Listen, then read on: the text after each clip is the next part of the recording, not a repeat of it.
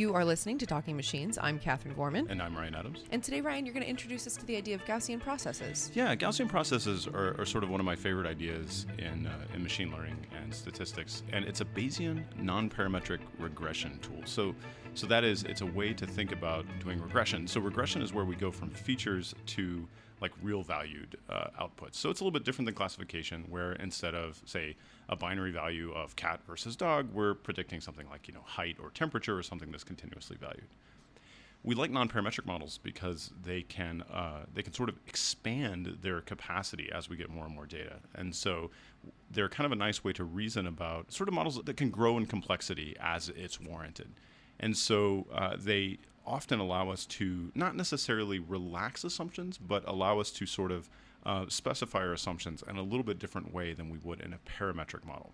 Non-parametric models have a little bit of a funny name because it's not that they don't have parameters, it's that they have an infinite number of parameters, and that in any particular finite data set, we're only going to see some finite number of these parameters represented.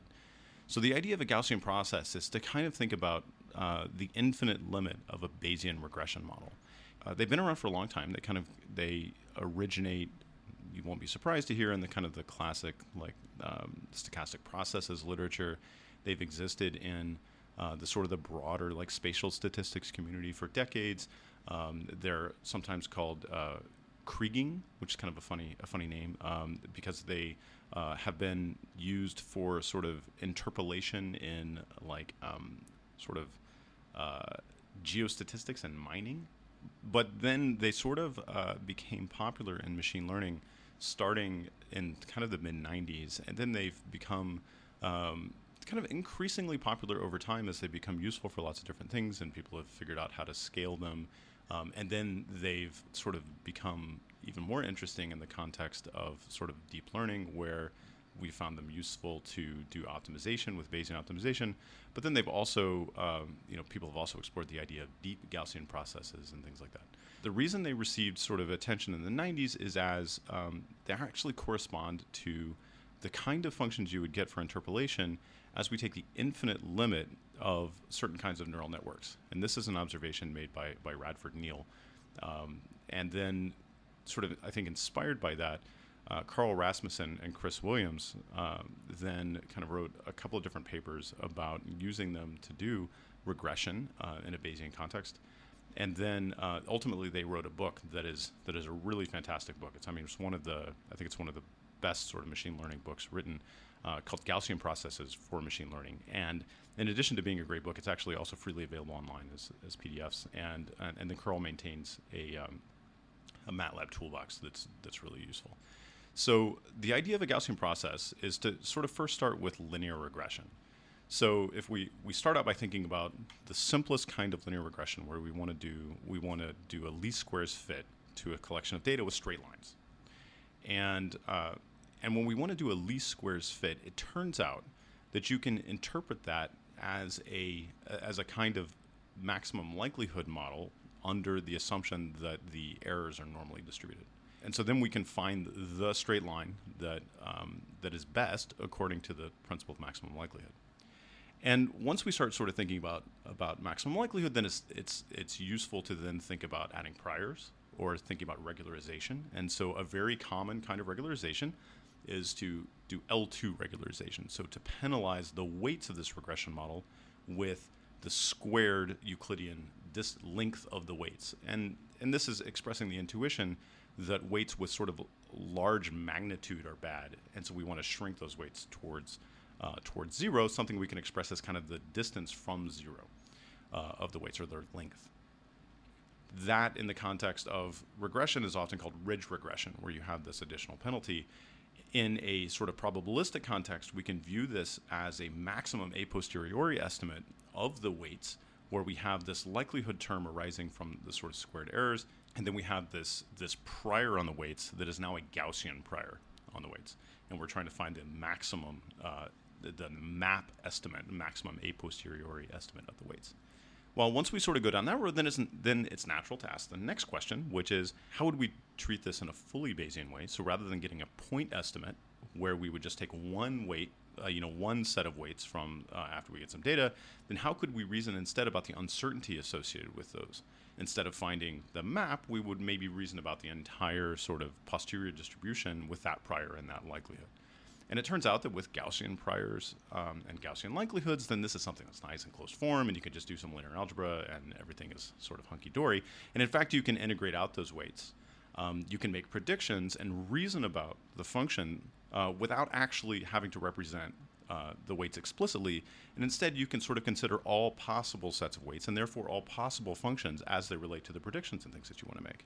And this is a really cool thing, because it allows you to sort of make predictions that in a sense are taking into account the fact that you have imperfect information. And this is one of the ways that it's one of the reasons we like often Bayesian models, is because they allow us to incorporate not just sort of the noise in the world, but also the sort of the noise in our heads about the uncertainty associated with our estimates about the world given incomplete data. So you can not just fit straight lines, but you can actually reason about you can actually integrate over all the possible straight lines. Then it turns out that you can apply the so-called kernel trick that we've talked about several times before. And this is where, in addition to integrating out the weights, it turns out that you can kind of look at the kinds of things you want to do. In particular, this kind of comes down to the idea of what's the marginal likelihood over the predictions that we might want to make. And if you kind of look at them, you discover that almost all of the kind of computations you want to do can be framed in terms of inner products between the different points in the input space. And when you see an algorithm in machine learning that is implemented entirely in terms of inner products, then that presents an opportunity to sort of kernelize things, and to, instead of doing the computation in the kind of the feature space that you're handed, your sort of like X's, to instead apply a bunch of features, potentially an infinite number of features, and then lift the computation and compute those inner products via a kernel function that could be a lot more efficient. And this is, of course, something that's has been incredibly successful in like support vector machines, but it also works in Bayesian regression. And so when you take your sort of Bayesian linear regression model and you apply the kernel trick to it, then suddenly you wind up with this very flexible model where you can you get nonlinear functions and kind of interesting bumpy functions instead of just straight lines. What's appealing about it is that now we can, instead of reasoning about the functions as just being straight lines or some particular sort of finite set, sort of basis set. And when I say basis, what I mean is you can think of it like polynomials are sort of a basis from our point of view, where you could say, okay, I'm going to say all my functions are a sum of some constant, some function of x, some function of x squared, and some function of x to the third. And so those functions, 1, x, x squared, and x cubed, those are our basis. And so then when we do regression, then what we're trying to do is weight those in different ways. And you can imagine, of course, it can include lots of other functions and lots of other kinds of things that would interact between terms and so on. Then now we have a way to flexibly fit these kind of somewhat more complicated nonlinear models. So a kernel function allows us to express a possibly infinite sequence of those and result in sort of very flexible models. And rather than thinking necessarily about what basis we like, we can instead think about things like, do I want to have functions that are differentiable? Do I want them to be twice differentiable? Do I want them to be periodic? What are the sort of noise characteristics I would like to have? If it's a multidimensional problem, should it vary sort of more in one dimension or the other? It allows you to reason about things sort of directly in terms of the function often, rather than thinking about basis sets, which can be a little bit harder to think about. And so this is a really cool thing, and in fact it also allows you to take advantage of this kind of large literature on kernel functions and turn those into Bayesian regression models. So rather, it's easy to think about sort of bumpy lines, right?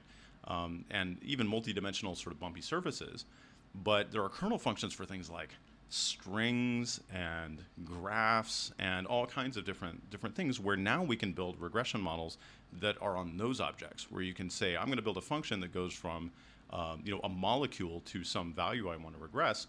And I don't have to necessarily think about representing that in a feature space. I can just come up with a good kernel. So this is cool, because it allows us to do lots of different models and compose things together. So that's one kind of view on things, where you sort of start with, or one view on how to get a Gaussian process. You sort of start with Bayesian linear regression, or even just vanilla sort of least squares regression. You kind of go up this sequence of making it Bayesian and then apply the kernel trick. This is a pretty cool sort of view on the world. But we can also connect Gaussian processes to neural networks. And here, the details in some ways are a little bit more technical, but there's this classic result from the analysis of neural networks, which is that if you make the, if you have a single layer neural network, and you, that is with one hidden layer, and you make that, as long as you make that hidden layer large enough, you can model any continuous function arbitrarily well. And that sounds like kind of a big result, but in some ways it's not surprising, because that's also true of like the Fourier basis and other kinds of things where you can kind of think back to calculus and remember that, you know, if we have enough polynomials or enough sines and cosines that we can model anything we want, as long as we're willing to take a lot of them. And the same is true with neural networks. And that view, in fact, leads us directly to this idea that, then if we sort of put priors on the weights of those things, then, and we have enough hidden units, then we can again view that as essentially a kind of a basis, and then now we're doing we're building this very large sort of Bayesian model in that basis. So that was the reason, in some ways, that these things kind of got their initial attention in machine learning, was because of this connection with as kind of non-parametric neural networks. The last way I should say that that you can think about a Gaussian process, and this is the kind of the way that I wind up thinking about them these days, is as a kind of generalization of the Gaussian distribution. So everybody knows about the Gaussian, right? Like it's the kind of the you know, the distribution you see in as soon as you encounter continuous variables. It's the bell curve. And there's the multivariate generalization of this thing that looks more like it's sort of like an actual bell, right? In say 2 dimensions. And you can think of them as kind of generalized kind of bumps in a high dimensional space. So they put mass everywhere, but it tends to be concentrated kind of in a shell around the mode. And so we're often used to thinking about like a multivariate Gaussian distribution as being something that has, again, some, you know, integer sort of integer indexed set of dimensions. A 3-dimensional Gaussian has dimensions 1, 2, and 3. A 5-dimensional Gaussian has dimensions 1, 2, 3, 4, and 5. And there's some very nice properties of Gaussian distributions that allow you to reason about subsets of those dimensions and marginalize out the ones you can't see. So if I have a 5-dimensional Gaussian and I want to just focus on dimensions 2 and 3, I can, it turns out I can very easily marginalize away, that is, integrate out what's going on in dimensions 1, 4, and 5, essentially just by throwing away the appropriate entries in the covariance and the mean. And the reason that's cool is because then a Gaussian process allows us to think more broadly about what that sort of index set is over dimensions. So that now, rather than having just like a 5-dimensional Gaussian, we can have an infinite dimensional Gaussian, which sounds totally crazy, but because we can marginalize away things we don't see, then we can reason about how it sort of projects down onto 5 dimensions. So if I only see 5 data, then I can reason about what the distribution is over those 5 data, integrating out an infinite number of data that I didn't see. And that's an amazing property that kind of only is kind of a special property of Gaussians and allows this thing to work. And so then, so a Gaussian process is the sort of infinite generalization of the multivariate Gaussian distribution, where now the index set, rather than being, and here in index set I just mean the list of dimensions, rather than being like 1, 2, 3, 4, 5, is now like the real line. So it could be all possible real numbers, or it could be really complicated and weird objects like proteins or graphs or these other kinds of things we're talking about, where there's potentially an infinite number of them, but we sort of like treat those as sort of indices into this really big Gaussian distribution. But again, because of the sort of the kind of the magical properties of the Gaussian distribution, we can look at finite stuff, and even if there's kind of infinite things behind the scenes, we can still do the calculations we need to do with a finite amount of resources.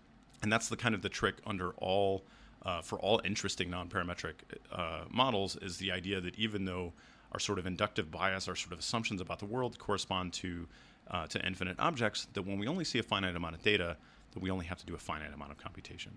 And Gaussian processes, I think, are sort of a very nice and very elegant example of that. We'll have more information about Gaussian processes and some of the papers and readings on it on our website, thetalkingmachines.com.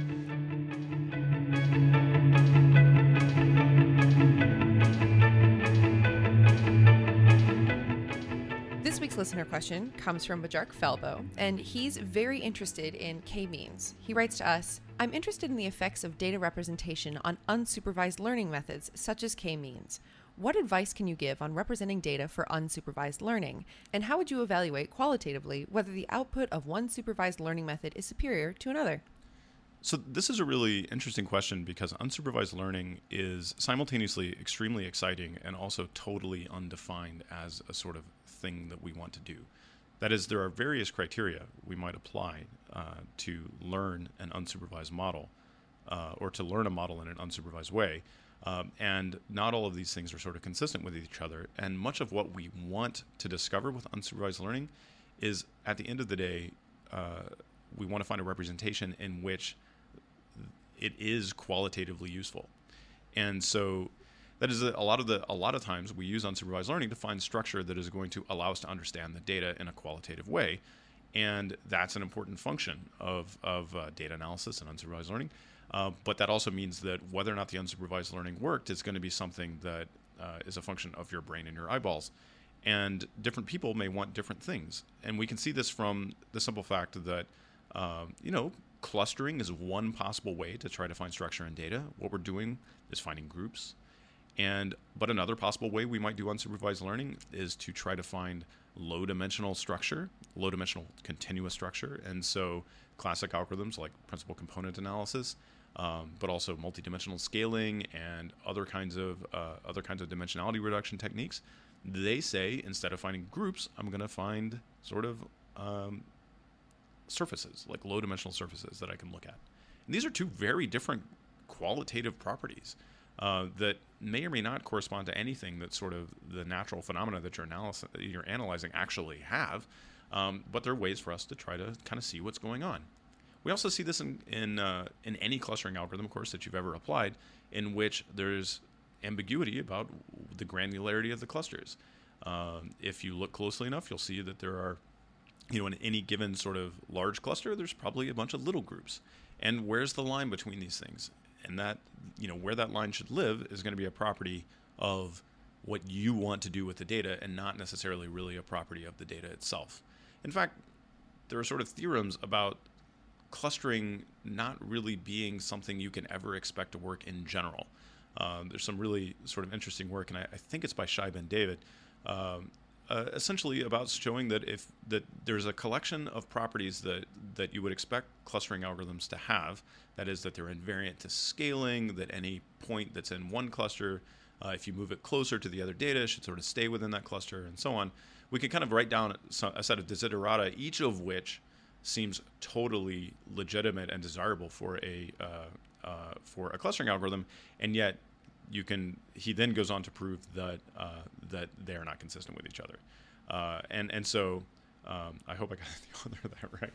But so clustering is sort of something that that is just it's at the end of the day a qualitative enterprise, and you kind of have to hope it works, and then you can also think of this whole sort of unsupervised learning world through the lens of, you can look at it through the lens of density estimation, where one of the core ways we can think about whether or not an unsupervised learning procedure is working is how well it predicts data that you've never seen before.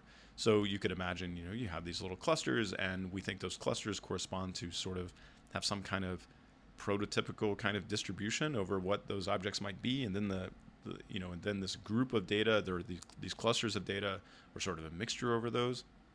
And this is a very common way to think about unsupervised learning. In particular, it corresponds to a probabilistic interpretation of like K-means. So this is a very natural thing to do. And density estimation is appealing because it gives us a very specific sort of criterion for when things work. But at the end of the day, density estimation is also ill-posed. It's a problem that really doesn't make sense without pretty strong assumptions about the kind of the smoothness of the underlying density. And you can kind of see that by thinking, if we have little clusters of data, at one extreme we could build a model that fit the data very well by putting sort of little delta functions on each one of the data we've seen before.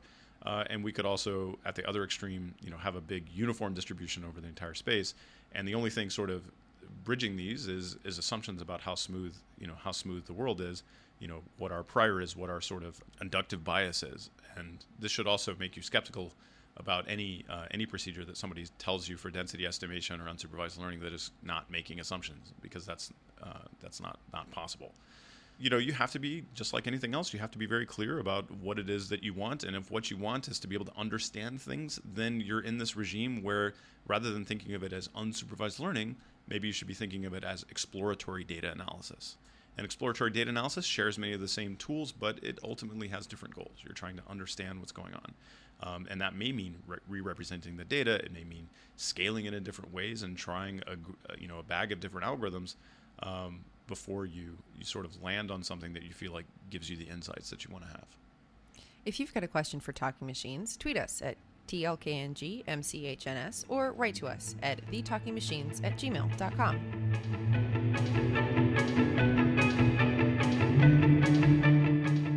This week's guest on Talking Machines is Ilya Sutskever. He used to be at Google, and now he's heading up research at OpenAI. And since we've had him on the show previously, we didn't ask him on the first question we ask everybody. Instead, we asked him to talk about OpenAI. What is it, and what's he going to be doing there? Yeah, so OpenAI is a non-profit AI research institute. Our goal is to advance artificial intelligence in a way that will most likely benefit humanity as a whole, without the need to generate financial returns. It is a new kind of research lab which doesn't have the structural constraints of existing labs. So for example, academia provides a lot of freedom, but it also has a lot of wrong incentives and issues. For example, professors must spend a significant portion of their time raising money, even professors in machine learning. In contrast, industrial research labs are not constrained by a lack of resources, but they are closed off, and they make it hard for them to collaborate with researchers outside the organization. Finally, as full human-level AI, which might be invented in our lifetimes, is going to have a big impact, we want to think seriously about this impact and about the ways in which our research can affect it. And in fact, we simply acknowledge that thinking about these issues is important, and that's a view that's not yet widely accepted in the broader machine learning community. So how does being a nonprofit change the work that you're going to do? Does it change the relationships that you can have or the questions that you can ask? So in the way it will work is that in many ways our work will be similar, because we will also be developing new algorithms, we'll be writing code and testing it and writing papers. The way being nonprofit will affect us in the near term is that it will allow us to collaborate with other researchers and research groups. And the reason that's a good thing is because there are many very strong research groups in the world, and it would be very desirable to benefit from the knowledge and experience. And this is made possible because we do not generally intend to patent our work. And the same is even true about industrial research labs. The reason industrial research labs don't like to collaborate with universities, or it's hard for them to do that, is because if an industrial research lab chooses to patent something, then the university wants a piece of that as well. And we feel that, but if once industrial research labs will believe that we will definitely not sue them for collaborating with them, it may be possible for us to work with them as well. So we might find us in a position where we can work with absolutely everyone in the field. That's a pretty revolutionary idea, not patenting your work. Yeah, well, that's one of the benefits of being a nonprofit. So what questions are you most interested in asking? What do you want to work on here? Broadly speaking, we're interested in working on research that will most directly improve the fundamental capabilities of our machine learning algorithms. So for example, the kind of things we're interested in is to make unsupervised learning algorithms actually work, or perhaps train better generative models, better algorithms for continuous control and robotics, neural nets that can learn from develop models that can learn algorithms from examples and understand language better, or for example, develop algorithms that can benefit from a lifetime of experience. These are the kind of technical questions that we're interested in, and we also plan to think about questions related to how AI will be used, and we plan to do it more as the technology becomes more capable. Hmm. So tell me about the team that you've put together. Where do they come from? How did you find them? Yeah, so our team consists of several recent PhDs in machine learning and a number of experienced engineers. So all our machine learning experts are quite well known in the community, and they've already written a number of interesting papers. One feature of our team is that on the science side, we all specialize in deep learning. And we chose deep learning as the core of OpenAI because of our belief that deep learning techniques will be an important part in all future AI algorithms. There are two reasons we think so. The main reason is that it seems like with deep learning, there's what appears to be a single algorithm that can solve so many different problems. So it feels so general and domain agnostic that it seems pretty likely that it will be important in the future. One example of this is already with reinforcement learning algorithms that use deep learning as a black box subroutine. Mm-hmm. So a lot of the progress on these types of questions, deep learning questions, have come from institutions that have a lot of infrastructure already set up, lots of resources in place. How do you plan to address that in a very young and new organization? Are you just going to spin up quickly, or do you have a different approach entirely? So these are very good questions, and the answer to this is that while we are a small young organization, we do have significant resources at our disposal as well. Like, for example, computing is provided by generous support from Amazon, and so we'll also have access to significant computing resources. I think a more important question is access to data. And there are two sides to the data question. The first side to the data question is that, of course, data sets and tasks are, in some sense, they are the questions that are asked in our field, and then as researchers work on answering these questions, progress is being made. At present, but not necessarily in the future, at present, it is the case that one can do very good machine learning research using entirely publicly available datasets. It is still the case that virtually every single important paper used datasets that were publicly available. It doesn't mean that constructing new data sets is not important. And in fact, we plan to do that whenever we feel that doing that will allow us to ask a new and a unique question. Another point to notice is that the two most influential data sets, which is ImageNet and Atari, they were both created by small organizations which did not have significant resources. So it really does seem that one can go really far using even modest amount of resources. And lucky for us, we have more than modest amounts of resources. Fantastic. So what do you see as the future in the relationship between academia, industry, and other nonprofits like OpenAI that may occur?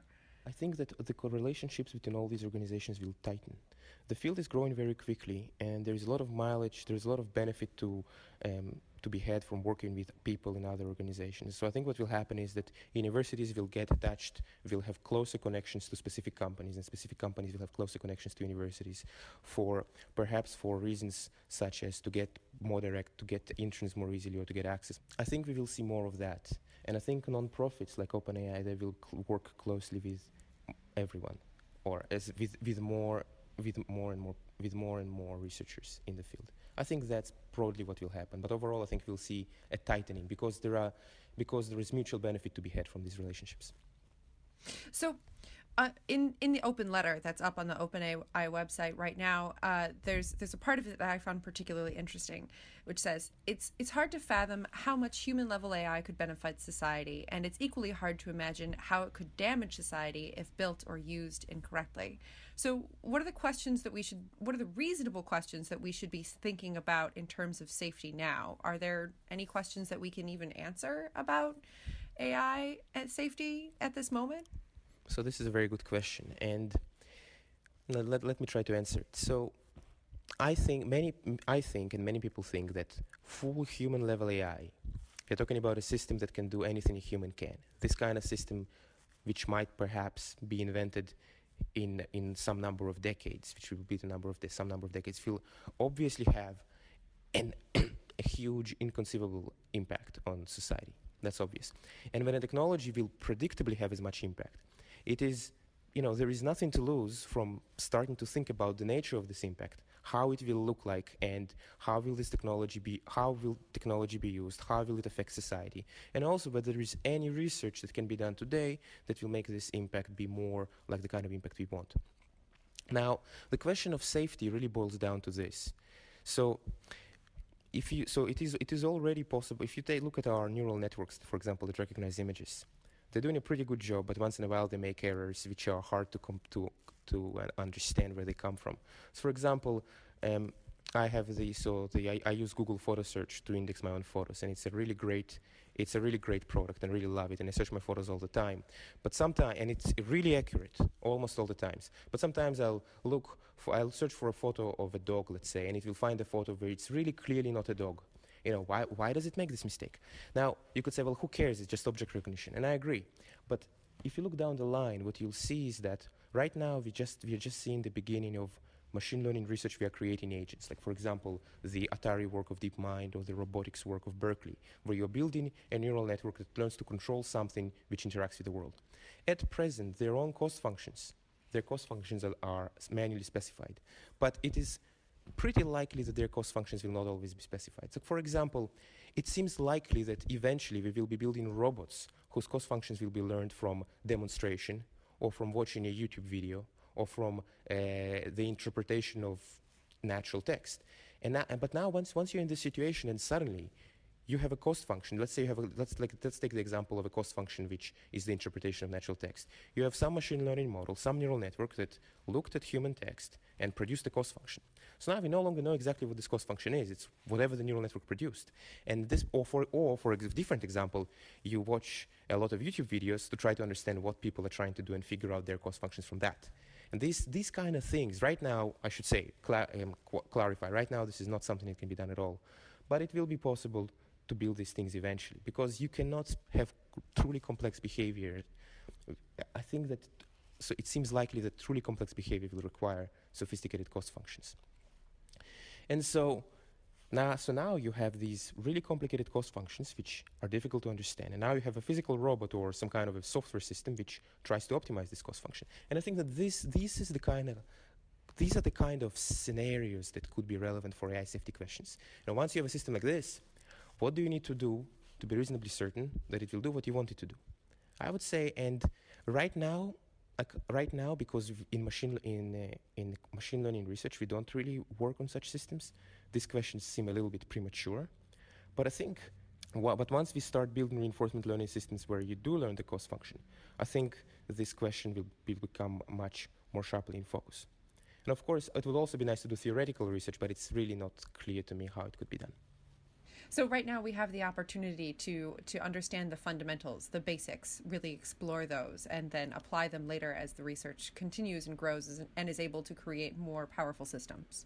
So that would be the ideal case, definitely. I think that it's worth trying to do that. I think it may also be hard to do because it seems that we have such a hard time imagining how these future systems will look like. We can speak in general terms. Yes, there will be a cost function most likely, but how exactly will it be optimized? It's a little hard to predict, because if we could predict it, we could just go ahead and build the systems already. So how will OpenAI be sharing its research? Will you have a website where you release things, or are you going to put papers up on archive? Are you going to engage in sort of the academic way of sharing information, or do you have a different way? Yeah, so definitely the traditional ways of sharing, of disseminating research are pretty good and they work really well. But I think it will be more on a case-by-case basis. For example, if we feel that it's worthwhile, for example, to make some kind of a server to which people could submit various things, and then the server will do a lot of work. If such a thing will be useful, we'll build that. We are not closing the door to anything. Whatever makes the most sense, we will do it. Ilya Sutskever, head of research at OpenAI. You know, I had the great pleasure of overlapping with Ilya when I was at the University of Toronto. He was a grad student and I was a postdoc. And, you know, Ilya is such a great choice to lead this effort, because he's so intensely invested in the question of how to solve AI. And he's